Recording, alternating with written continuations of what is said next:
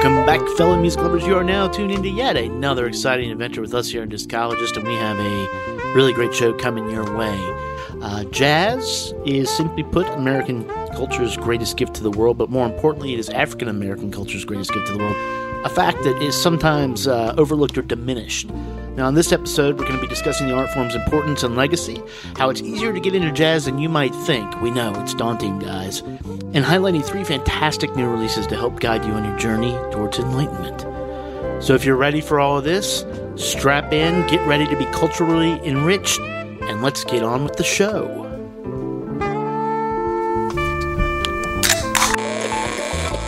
Okay. It happens here, and it finishes here. Two men enter, one man leaves. Merely a two-word review just said, shit sandwich. I will roll the record up to the That right there is a logical fallacy.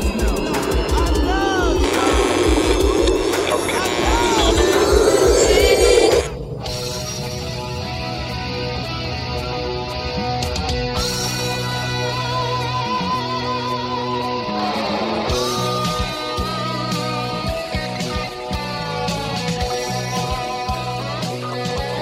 or we are. I mean, that's what we're going to do since we just roll into it. But like, uh, one thing when we took this break, it was for an important like reason, obviously. The and uh, media, including us, even though um, I've talked to you guys a lot about this, I think we've done okay on this front. But media, in in just writ large, kind of uh, just doesn't represent art by people of color. It's it's not erasure, but it's certainly not a thing people will drift to and like to be critical of, of like ourselves. It's like I, I think maybe you guys are the only two I can get to talk about music by a person of color, unless it's Kendrick Lamar. Uh, and that's really not a slight on anybody. That's just how uh, you know people like what they like. People like what they're familiar. It is hard to talk about stuff. So we stopped basically because those voices need space, but also uh, so we can figure out what to do. And still figuring it out. I am. I am still figuring it out. But one of the things that I wanted to make sure we did is at least represent this. Uh, it is we are three white dudes talking about jazz, um, but uh, maybe that's a way to convince three other white dudes to talk about jazz.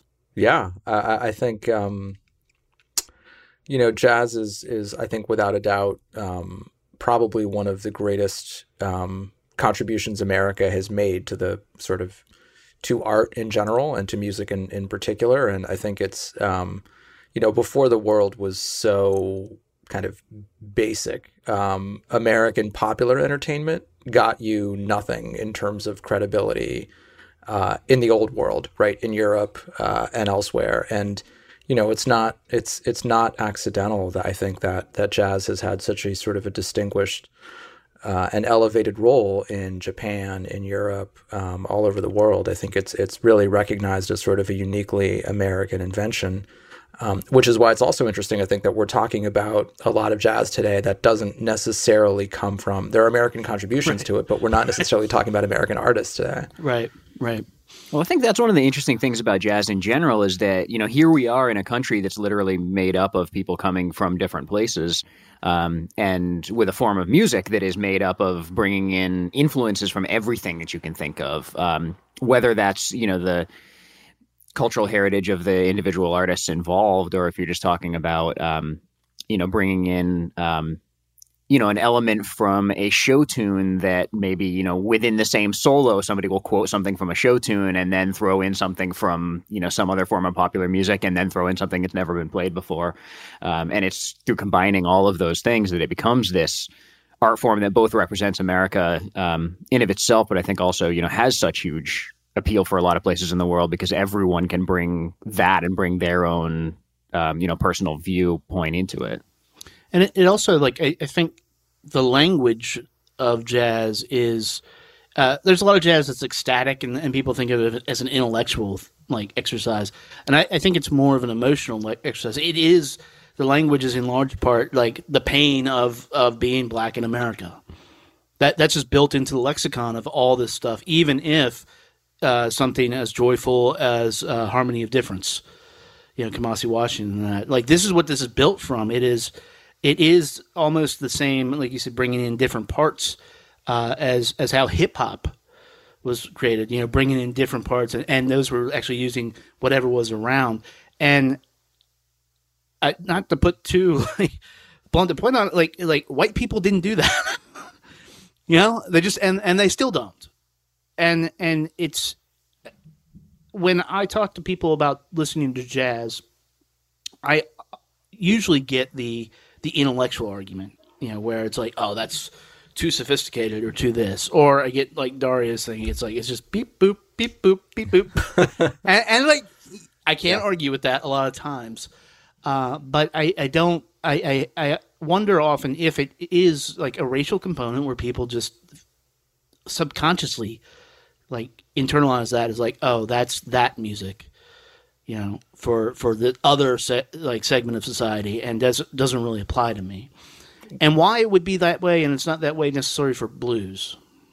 Yeah. Well, I think as we've as we've probably mentioned before, you know, the the top selling jazz recording of all time uh, remains Kenny G. So I think uh, yep. um, I think it's jazz worth noting quotes. that right. I mean, I mean, kind of blue had like many decades uh, worth of a head start on it, and uh, and still was obliterated by Kenny G. I, you know, the other thought I had um, your opening comment, Kevin, is just you know, in some ways, um, in some ways, people of color are very well represented in culture, and Black culture is sort of, you know, becomes a stand-in for American culture, and that's when it gets embraced, and that's when it's seen as belonging to the whole, even while the creators of it are still kind of marginalized and not really seen as as being part of you know mainstream America. Yeah, and that marginalization is why you see people like Noname being like, I don't want like white yeah. people coming to my shows. And you know, on the surface, you, know, you see the reactions of people saying that like, oh, well, whatever then, you know, that's fine. But I mean, there is there's an actual point to her saying that, and and I think a valid point. You know, is just like you can't, uh, you can't just swallow up all this like culture that isn't yours that you did you had no hand in creating, and then expect to not honor like the culture and just sort of assimilate it like some weird like racist Borg. Yeah, I mean, there's that question of what if we loved, um, what if America loved black people as much as it loves black culture? Um, what would what would what would the world look like, right? Um, and yeah. I think we can all we can all, right like that that that that line hits because it feels true. Yeah, yeah. So we are here to talk about jazz, so, so let's start talking about it. And and apologies to any uh, Zulu fluent uh, listeners, um, but uh, uh, Nduduzo uh, Makhathini, um, who hails from um, a part of South Africa that I will not try to pronounce, um, but is near near Durban, so on the eastern side. Um, and this is something like his seventh or eighth um, uh, album as a leader. Um, his first for Blue Note. Uh, it's called Modes of Communication Letter from the Underworlds. And just by way of introduction, there's a couple of, I think, noteworthy things about this. So the first is that um, most of us are not really deeply familiar with South African jazz. Um, you know, I can sort of name a, a, token, you know, Hugh Masekela or an Abdullah Ibrahim or something like that. But uh, but you know, our fluency with with South with with true South African jazz is probably uh, limited, and so these songs already start from a place of of being a little bit unfamiliar.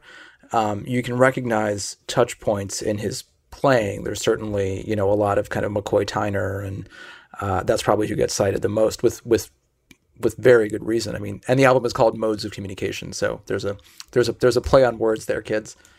Um, but but interestingly, you know, this this comes from um, a place of um, Zulu hymns and sacred songs, and um, and and in interviews he talks a little bit about sort of going between Christianity um, and pre-Western religion, and I think he has he's recognized as a healer. Um, and you know the, there's there's this idea of like whether you know Christianity teaches, of course, the idea of the heavens and God being above us somehow. And and you know he even has an album called Listen to the Ground. Um, and so, in Zulu tradition, I think the way the way that you connect to your ancestors and to the eternal and the divine isn't isn't by going up and away from the earth. It's by diving into it and going under it. And so, I think there's a lot of power behind uh, behind the phrasing of that. Um, and it's a really it's just a fascinating listen. It feels a little bit loose to you know to sort of you know when you picture that sort of uh, Rudy Van Gelder uh, driving, you know, a bunch of guys in suits, like nailing the head of the song, you know, doing round robin solos and just, you know, doing everything by the book. This feels this feels much looser than that. There there are vocals from his wife. Um, he does a little bit of singing. You wouldn't know he's if you didn't know that the band leader is a is a pianist. You you you wouldn't know from listening to this because he is sometimes barely there. Uh, Logan Richardson um, does a lot of the uh, gets featured a lot on here. Um, and so the song I wanted to um, to play is called Umlota, which I th- which according to the internet uh, means ash, which I uh, I totally believe, um, and I think fits in with that with that uh, with some of the themes I was I was talking about in terms of the role of the ground and uh, uh, and roots. And and like a lot of songs on this album, it takes a little while to get going. There's sort of a few minutes of uh, sort of unstructured uh, melody that kind of washes over you, and and somewhere around like minute three, you really get this driving, uh, lilting piano melody that then anchors the entire tune, and the band just takes off, and it's it's pretty glorious. Yeah, let's hear a little bit, bit of that. And if if you're all y'all have it on 1.5 or two, double speed, slow it down. We're gonna pay attention now. Here's uh, Umlota.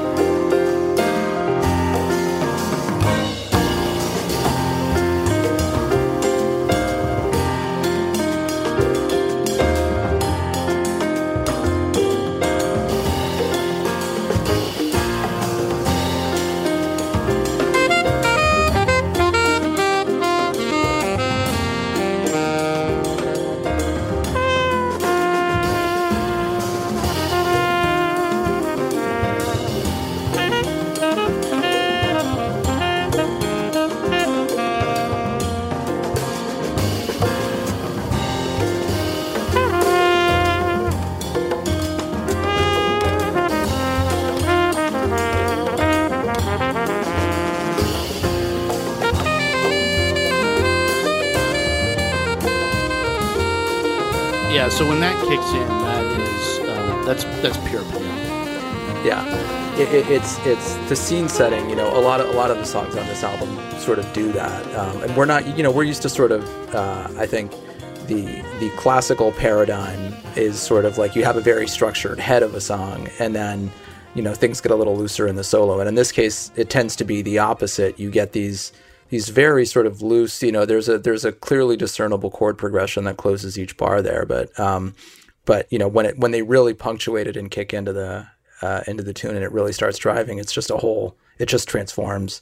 I was just going to say, there's something really kind of um, transformational about jazz, um, and and I I say that meaning a lot of different things because that can be you know really kind of slow, sedate, spacey kind of stuff like in a silent way. Um, you know, totally totally takes you somewhere else. Um, it can be the catharsis you get from free jazz, you know, but there's just something that, that does take you on a journey. Um, and that's one of the things that I most love about any time I put on a, um, you know, the new jazz album that I haven't heard. And, and I was actually really glad that you had chosen this one to bring in because um, I was really excited about this album. Um, you know, he plays with Shabaka and the Ancestors, um, Right, and I've really right. liked their work. Um, and I was, you know, super excited about this one, and then just honestly forgot about it and, and hadn't listened to it yet. And so it was really nice to um, to get in. But but that's a lot of what I was feeling like from the first time putting this on is just like, okay, this is going to be a journey, and um, and man, it just takes you to gorgeous places.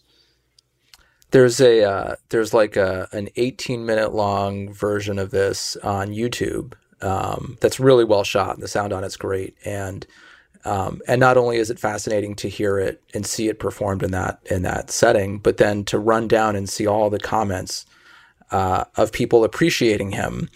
Um, and to see which ones he responds to, and just and and it, it's it feels very rooted in a particular uh, version of the South African experience, and um, and and that's sort of a you know we can't possibly understand that. We don't understand most of the songs on this album. I think one of the songs is in English, but uh, but the others are not. And so, um, you know, there's there's there's a way in which we're already approaching this from the standpoint of not, you know, it's totally unfamiliar from the get go, right? I mean, we're having pronunciation struggles with some of these uh, titles, which is totally fair from a Western standpoint, but. Um, but but it's really interesting to see it it kind of be rooted and to see a sort of crowd feedback basically speaking to him as you know you are transformational. You are you are giving us the gift of uh, of our hymns and the music of our ancestors.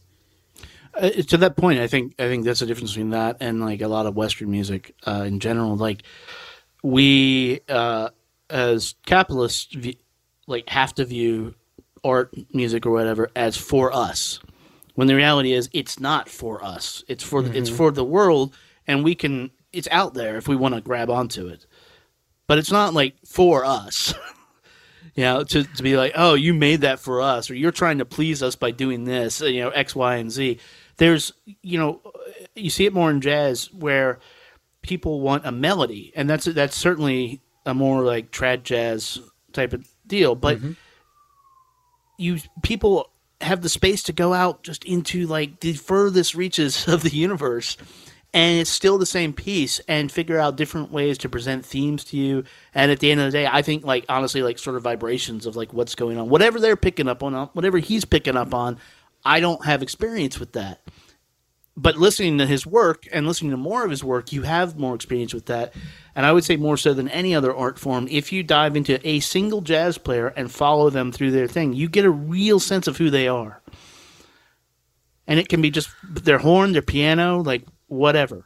Yeah, no, that's that's such a great point too because because for me with him this is going to serve as a like as a as a as a starting point for a retrospective, right? So I think his his like his debut album, he actually released he sort of pulled a Kamasi before Kamasi did that, which is he he got signed to a major label in South Africa and released two albums on the same day. That was his debut album was actually two two releases on the same date. And uh so he's got a lot he's got a lot of music he wants to put out in the world and and so now I'm just so excited to have these you know seven or eight sessions to go back to And you know, to your point, Kevin, about um, I, I think this is one of the really interesting things um, about jazz, but it's also one of the reasons that it can be hard to talk about. Um, is you know, often when you're talking about music, even though it is a sound-based art field, um, you're often talking about lyrics, um, and you're often talking about the message that's getting put across through the words that somebody has to say. And obviously, you know, this album does have words on it. Um, you know, there's uh, there's words. In a, in a lot of jazz, especially you know if it's if it is a singer based jazz album, but um, but you get a lot of spoken word things, you get a lot of chants, you get um, you know a lot of words in it. But really, when you're talking about getting to know a person through their playing in the jazz field, um, it's generally through their playing. And and that's the thing. Like, you know, if you feel like you know who McCoy Tyner was, or you know who John Coltrane was, or you know who Ambrose Akinmusire is, um, you know, it, it's because they tell us who they are through sounds. Um, and I think that's one of the things, again, it makes it challenging to talk about to some extent uh, because you really have to kind of look into your emotions but but for me that's what sets it away from being that intellectual thing that we were talking about earlier um, and and i think you know, uh, one of the previous shows, I think you and I talked about Kevin um, Kamasi Washington's statement that jazz has a PR problem, um, and that idea of it being this like super intellectual thing, where like you know a lot of people I think think you know if you're listening to jazz, you're just like sitting there counting this strange time signature, and you know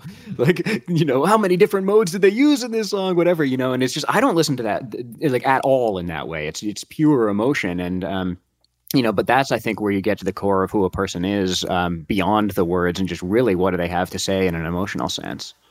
Yeah, and you can find out a lot about yourself as a listener. Yeah, there's a lot to be said for for for patience and for um, you know for uh, especially in a in a distracted era such as the one we're living in, um, to really forcing yourself to to basically sit down and and wait more than two minutes for a payoff and not be on drugs. To your point, Kevin, right? Not be, yeah, yeah, yeah, yeah. And I mean, look, and there's nothing wrong with like playing Beer Thirty by Florida Georgia Line like 20 times in a row while you drink beer, but you have to be real and understand that's a cheesy poof. Yeah, let me let that, me right, and and and there was something kind of wrong with that in this. Oh, and, well, and, okay, yeah. and I say I say that from a place of love because as much as I love jazz, I also love when people make fun of jazz. Like I'm like I yeah. can hold both ideas yeah. in my mind. Mm-hmm. Right, I, I love yep. this form of music. People make fun of it all the time. It's yeah. usually funny. There was there was there's like a Netflix show with John Malkovich in it where someone turns to him at one point and goes, what about you? You seem like someone who pretends to like jazz. And I was like, ah, that's a great, that is a great, that is a great joke. yeah, it's pretty good. Um, all right, I'm going to bring it back to the United States a little bit, and uh, this is this guy has been. Uh, I first heard of him from you guys because honestly, jazz the, the pool is deep. It is deep. It is wide. You know, you can't know it all, and you shouldn't worry about it. That's the first barrier for many people. Where do I start? Well, you just start where somebody tells you, and you do it. Uh, Ambrose Akinmusire, I think I said that right. Uh, he was on To Pimp a Butterfly. So he's familiar with the Kamasi crew, the, the West Coast Get Down. He's also played with people like Cold Specks, uh, Joni Mitchell, and he uh, Esperanza Spalding, mm. who is right now one of the top jazz practitioners in the world. And if you don't like, she did a couple albums that were just like live recordings uh, for like two days or something. Uh, there's there's two of them back there. I'll put it in the show notes, but they're, they're it's remarkable work, and she's a bass player. But uh, Ambrose is not just a trumpeter, but he's also a composer, and and he has done that. Like now, this is like his fifth album, I think, sixth album for Blue Note. The one that I went back to listening to this, Origami Harvest, is fascinating uh, because it's it is on Blue Note. It's more hip hop than jazz, in my opinion, and and it's basically wherever the vibe takes him is what he's going to do. you know, and uh, and which I think is a good way to go because look, if you're playing trumpet, you definitely have the the ghost of Miles looking over your your back. Like people like people who are just stepping lightly into the jazz pool. That's the, that's where they go. Miles Davis. So you better be good if you're doing trumpet. He is good uh, on this one. He put together his uh, old quartet just Sam Harris on piano, uh, Harish Raghavan on bass, and Justin Brown on drums, and sort of went back to a more traditional jazz stuff. This is at times there it it sounds a little bit like trad jazz. At times it sort of fades off into the distance. The end actually fades off. You know, it's it's uh it's a whole as they say it's a whole fucking mood. So I want to play a song off this. Uh, this is actually a single, which, believe it or not, a jazz album got a single because it's on. Uh, and this is the shortest song on the album, but this is a little bit of Roy.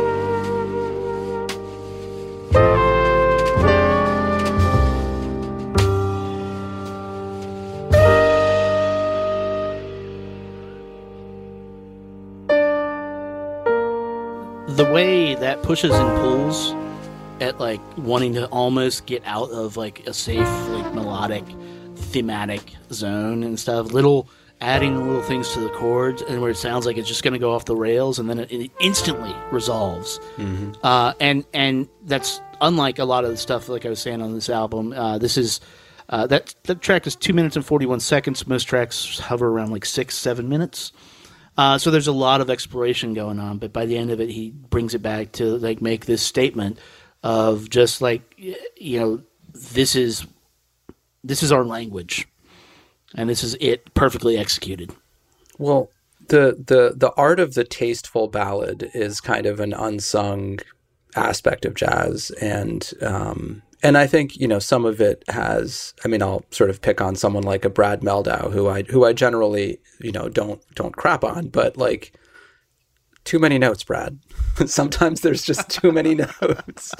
Um, but so there's a lot to be said for restraint, right? And I think and I think that that uh, that piece um, and the composition and and staying true to the composition really exemplify just how thoughtful of a moment that that type of music can offer you. Because we often think of jazz as improv.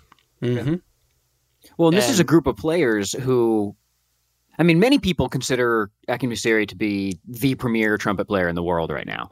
Um, you know, and, and I wouldn't argue with that. Um, but you know, a, a shout out to the rest of the group. I mean, when, when you're in that position, needless to say, you can get some pretty talented guys playing with you. You know, um, and um, Harish Raghavan put out a really, really great record. Um, I forget if that was the beginning of this year or, last year, but uh, but really, really lovely record. Um, I was I've actually been really struck by um, Sam is playing um, on this album. He's kind of um, what's jumped out at me um, the most. But you just have these these players together who have been playing together for a long time, and that's something that can you know definitely you know bring a lot to an album. Um, but their ability to go outside of the structure, um, come back into it so easily. Um, they play a variety of styles. Um, you know, whether you're just talking about tempo or if you're talking about a little bit more out or a little bit more in um, through this record, and yet it holds together as such a beautiful piece. And I'd say the same thing. You know, it, it's interesting that that his records as a band leader hold together as as the work of one artist, even though, as you said, Origami Harvest, which was you know one of my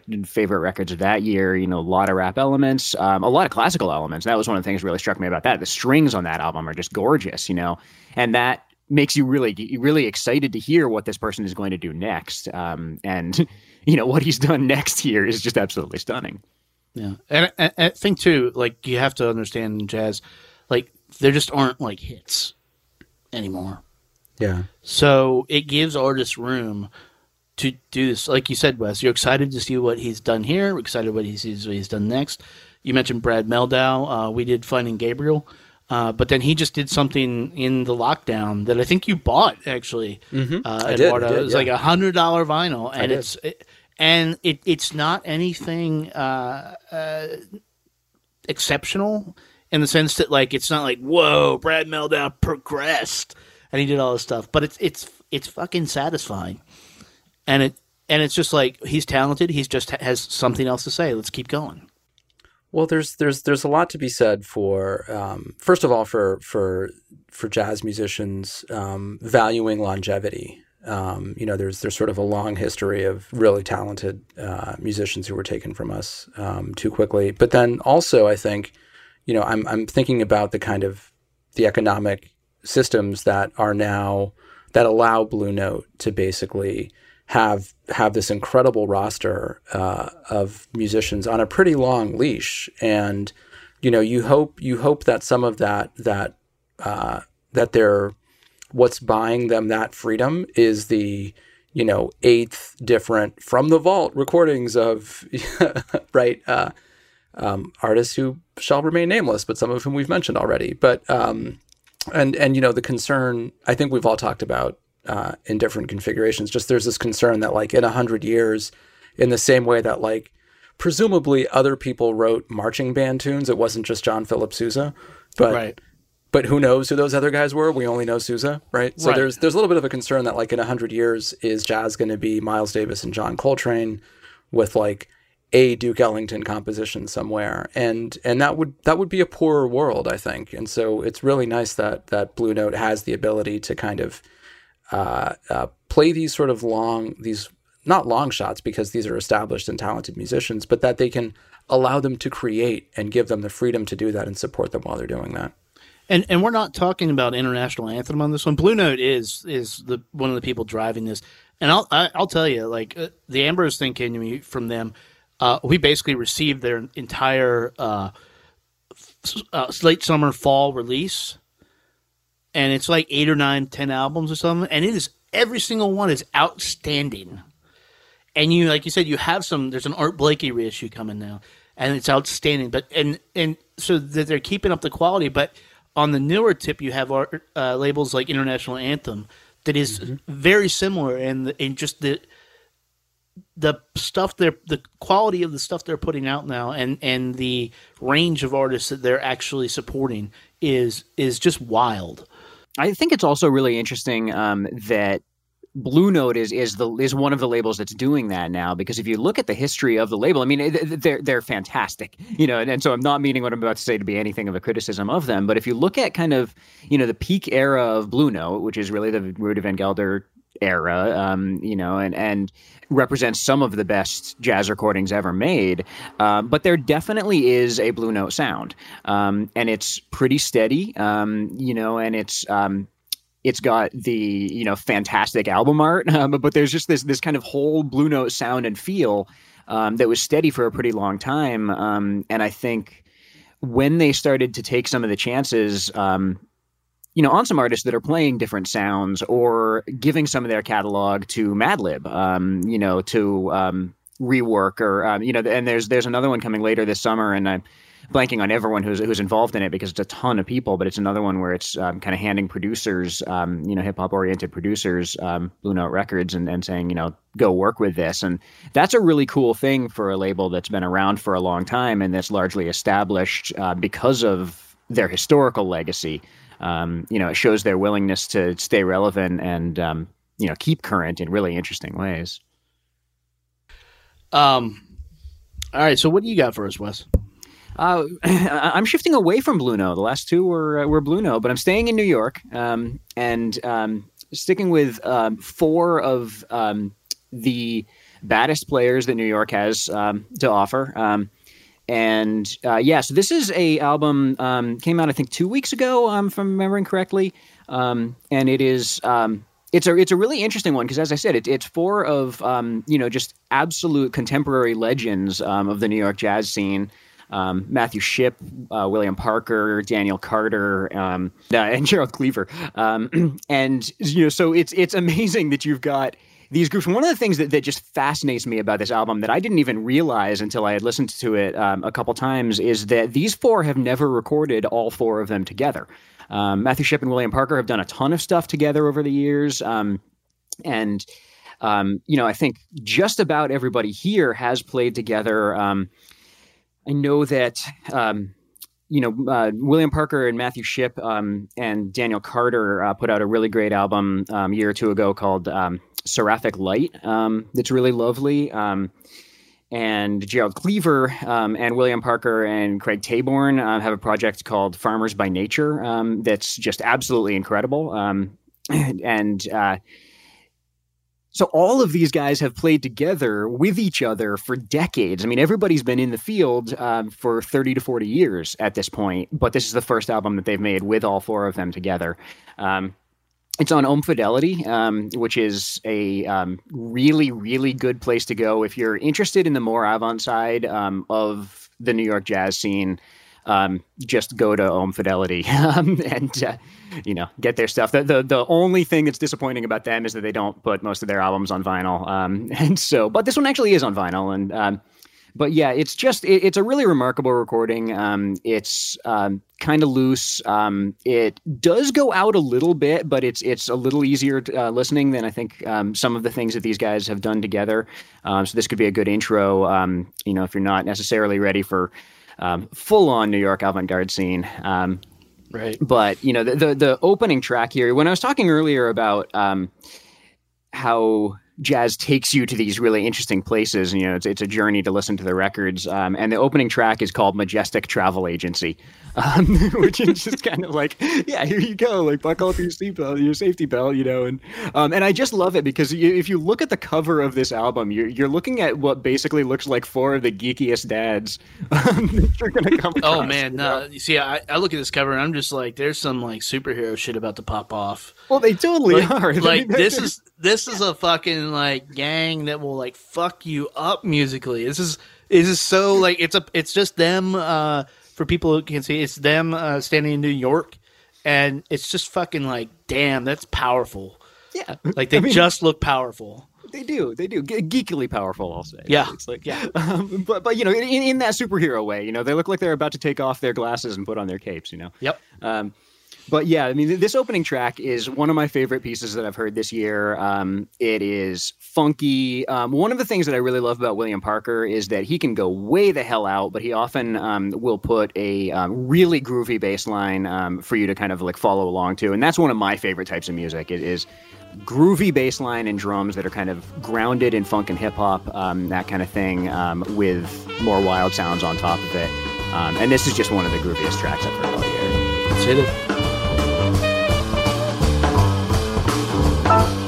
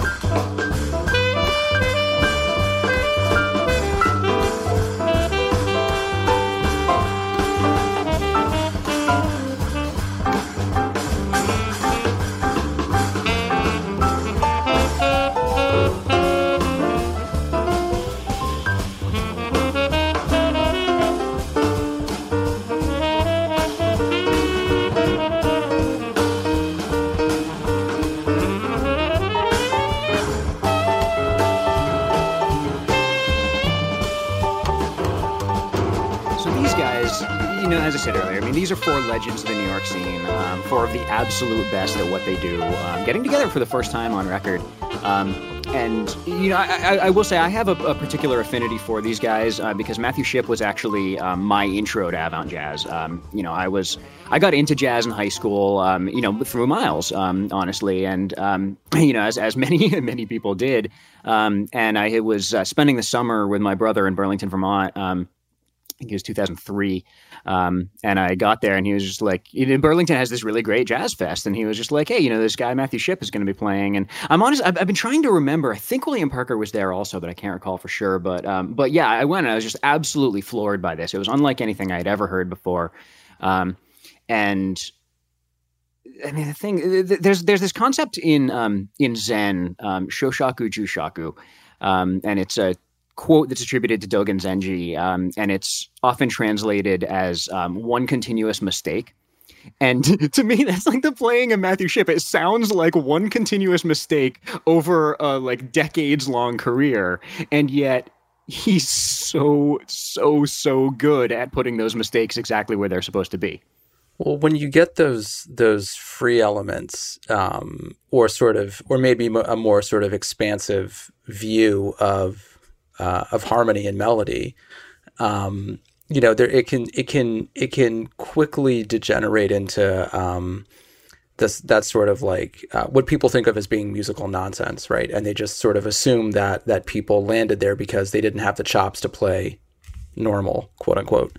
And and you know, I think I, I I'm I'm personally a huge fan of of when um, these these avant guys um, remind you that like no we do have we do have the chops we can do we can do everything the other guys do we just don't find that very interesting yeah, I think that's one of the things that a lot of people under, uh, don't understand, um, you know, about the avant-garde jazz scene is, is kind of like, oh, well, these people can only make these weird squealy sounds. It's like, no, really, you need to understand, you know, they, as you said, like they, they could be playing very traditional jazz. And, and as I said, I mean, th- this album is a little bit more on the, um, accessible side, um, certainly than some of the other stuff that these guys, um, you know, have been involved in in the different projects. But, um, but yeah, I mean, it just this is a really good example of of how good they are and how tight they are, um, and you you can see that, that they have all played with each other in these different ways but but I feel like maybe I don't know maybe maybe part of why I'm loving this one so much is that there's a freshness of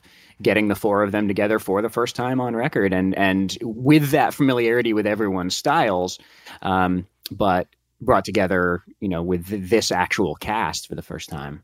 I think it's it's worth acknowledging, you know, since um, as we talk about, for example, social justice, there's a lot of it's it's important to acknowledge that like you know the progress progress doesn't get made accidentally, and to draw uh, to draw a clumsy uh, but in my mind apt analogy, I think you know it's it's at the you know or Ornette was was not welcomed, um, and he also didn't he, he you know he didn't like learn scales and then decide to make noise, right? I mean Ornette was was was in his you know he he sort of came to where he did through uh, through discipline, through rigor, through structure. Um, and he landed where he did as a result of of working through his own mental process. And and and you know t- the fact that so I'm thinking about the musicians that we've named in this conversation alone, and just how many genres, backgrounds, uh, approaches to music are represented. Um, and the idea that we can all still sort of hold it together under the label jazz is is probably a really well like like there were people who, who went to their grave saying, no way will that ever be considered jazz, right? And here we are. And the label applies to, you know, Go Go Penguin uh, or Esperanza Spalding, right? So. Yeah, it, it's a it's a really big tent, and I think that gets back to how that is communicated and all those various, uh, not just styles, but viewpoints and how people got there is actually communicated.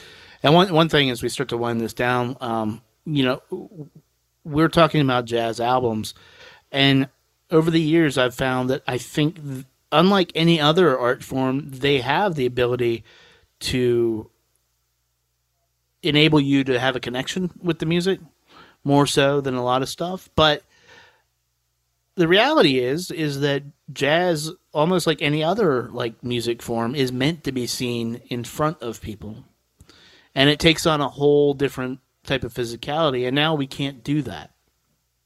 Clearly, um, but when we've talked about just we as society, you know, how live streaming and stuff is going forward, and I I've been looking at this whole thing and thinking, well, this is the time for jazz because it works on record and that energy some something about the energy of people playing this type of music together it just no matter what medium it's in, it translates and like pushes through.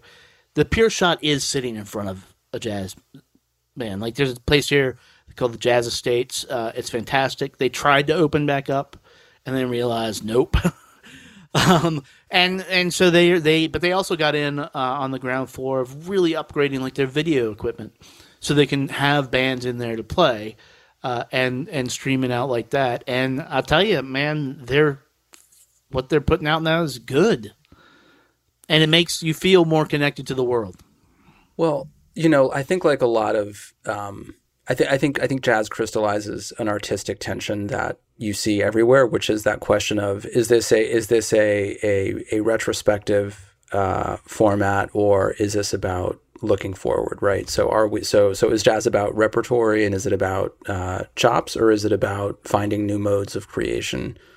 Um, and and there is a real risk that as the music becomes really cerebral, it starts to become sort of like Glenn Gouldish, like it's it's it needs to be kept in a completely sealed and sterile environment because it can't be sullied by by reality. And I think I think we all kind of like a little bit of grime. Uh, you know, you like you like there to be a sort of a, a terroir in uh, uh, in the music you're hearing, and and you really only get that in in that in that sort of club setting or in that live setting. I think. I think it'll also be interesting because you know what Kevin was describing can work really well with a lot of types of jazz, um, and um, you know, one, one of the other jazz jokes that's been kind of going around recently is uh, this like, well, you know, you can open up the club, but you're going to have to keep everyone this far apart. So you really only have like six audience members. People are like, oh, great. So jazz clubs can open. that's good. like, which, which yeah, I mean, you're right. Yeah, you know, it's, it's pretty good. But at the same time, um, at the same time, what we're seeing um, is groups like Ezra Collective, um, Sons of Kemet, um, who or, or, the, the, thing I forget uh, uh, which which festival it was, but there was a um, is Coming performance, um, and the headlines the next day were like the first ever jazz mosh pit. You know, so that's the one thing that I do wonder is that this music is again bringing in a younger audience, um, and it's bringing in a audience who is who wants to get out and move, um, and that hasn't happened in jazz. You know, really since I mean, I think since the swing era when people stopped dancing and started watching what the players were doing as they started to do more solos um, and uh, things like that, you know, and it became less of a dance oriented thing. And so now, as it's kind of becoming this, you know, bigger thing um, that's drawing big audiences of young people who are dancing, hopefully that won't get lost, um, you know, through all this. Well said. All that said, like when now I think is kind of the best time to get into jazz. If you've been like questioning, like how do I do this, and uh, you know, we just open the door for you, but really just open, fire up Spotify or whatever, type in jazz, and then just go. Yeah, and you, used to have to go to a store and suffer the withering yeah. looks of some asshole who thought he knew jazz better than you, right? Yeah and you would and you and you like you were like well i'm buying these two obvious things so i have to add like three just sort of like out there noisy records to my mix so this guy respects me. You don't have to do that. Just yeah. just dial up whatever your streaming platform is. Yeah and, and and also what we say on this show a lot is that like don't don't let anybody tell you what you you should like. Mm. Like i mean just don't especially yeah. when it comes to jazz. Like it I, like you said, there are those people that are very much like, oh, you only listen to this, or like we've said, you know, people are like, is it really jazz? Fuck yeah, it's jazz. Like it's it the, the the range is so broad of what it can be, and you need to find people that celebrate that, and just and be like, and anything they hand you, just take it, listen to it. If you don't like it, don't listen to it again. That's how this game works. And one uh, of the other best things about listening to jazz, and particularly when you're just getting into jazz, or if you're looking to really deepen, you know, if you've been into Miles and Coltrane and um, mm-hmm. you know stuff like that, or even Ornette, you know, if you've been listening to that stuff for years, um, but haven't quite clicked into the other stuff, is um, just look at the names of the people who are playing on the album and search their names. Um, yeah. You know, you like that bass line on that record, search That's... for that bass player because he's played on dozens and dozens of other records, if not hundreds of other records, you know. But every album that we've covered today, if you look at the other people who are playing on it, you're going to find a ton of other gems. Um, Yeah. And that's honestly, I mean, it's it's, it's why I've, I've been I've been totally lost down this jazz all the last like I don't know like five years. Just like keep following it along deeper and deeper. I keep thinking like, oh, maybe I'll go listen to something else, and then I don't because there's just so much more amazing jazz to listen Yeah, to. you you could still be the world's foremost expert in like Freddie Hubbard's discography. Like that seat is open, right? You can you can challenge someone for it. You just got you just got to put the time in. Or uh, Sonny Stitt's Mr. Bojangles. There you go. If you yeah, you could, you could be on that. one. That's an, actually that's an excellent jumping in point uh, for people. Uh, but you know, the thing about actually looking up and following just a bass player's career on anybody that is to me what is. And look, hopefully we all have a lot of time. Regardless if it's a pandemic or whatever, your life is long. You get to decide what to do with it, and you should be filling it up with stuff like this. I, I I know you can do it with like a rock band or an indie rock band or whatever. I'm just gonna guess that's not gonna be as rewarding. You know, if you follow like not picking on anybody, but like if you follow the bass player for real estate, like see what else he did, it's gonna be like in the same. short, but it, you literally you pick up any jazz album and you're gonna and follow that or the the person who played clarinet and stuff, and you you're gonna find music that is just gonna absolutely blow your mind. And if that's what you're into, and if that's because I think that's why we listen to music, then that's you should you should do that while you have time.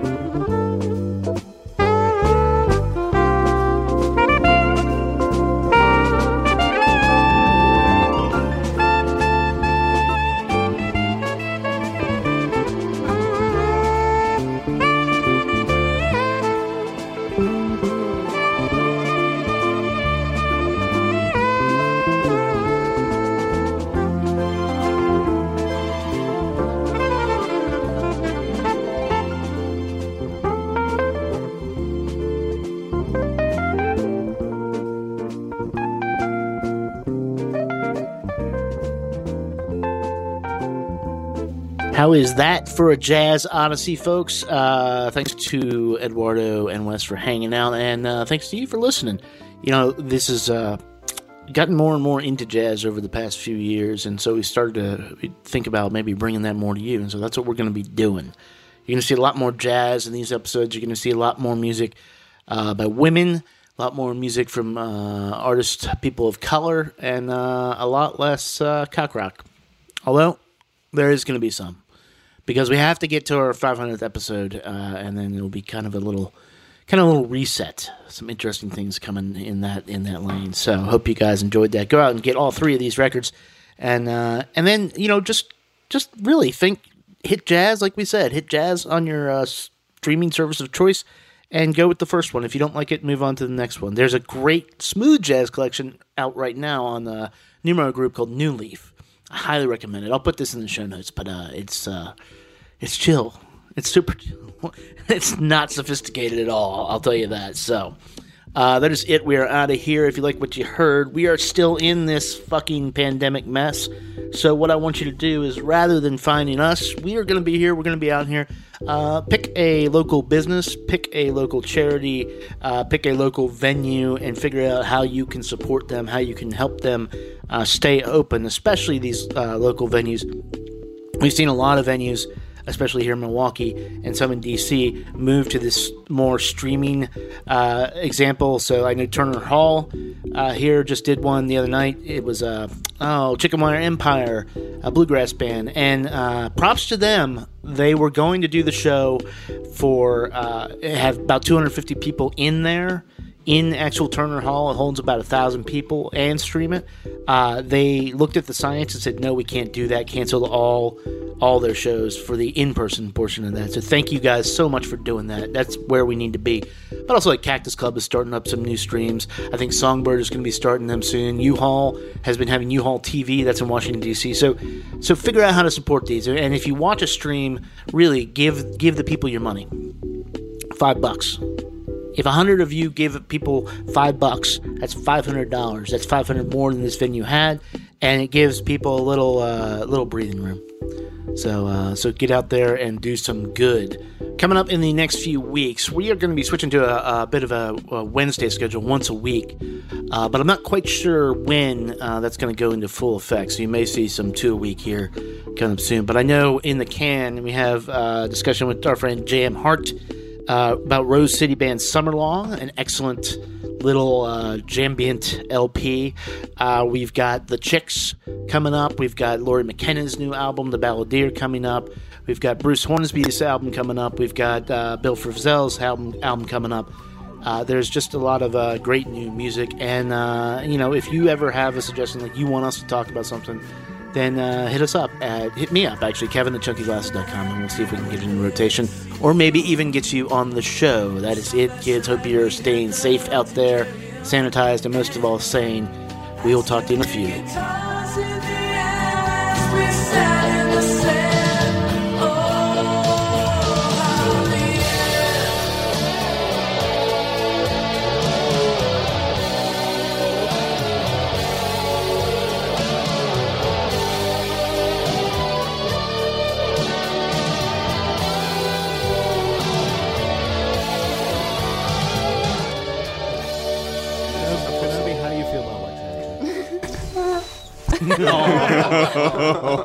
Kenobi.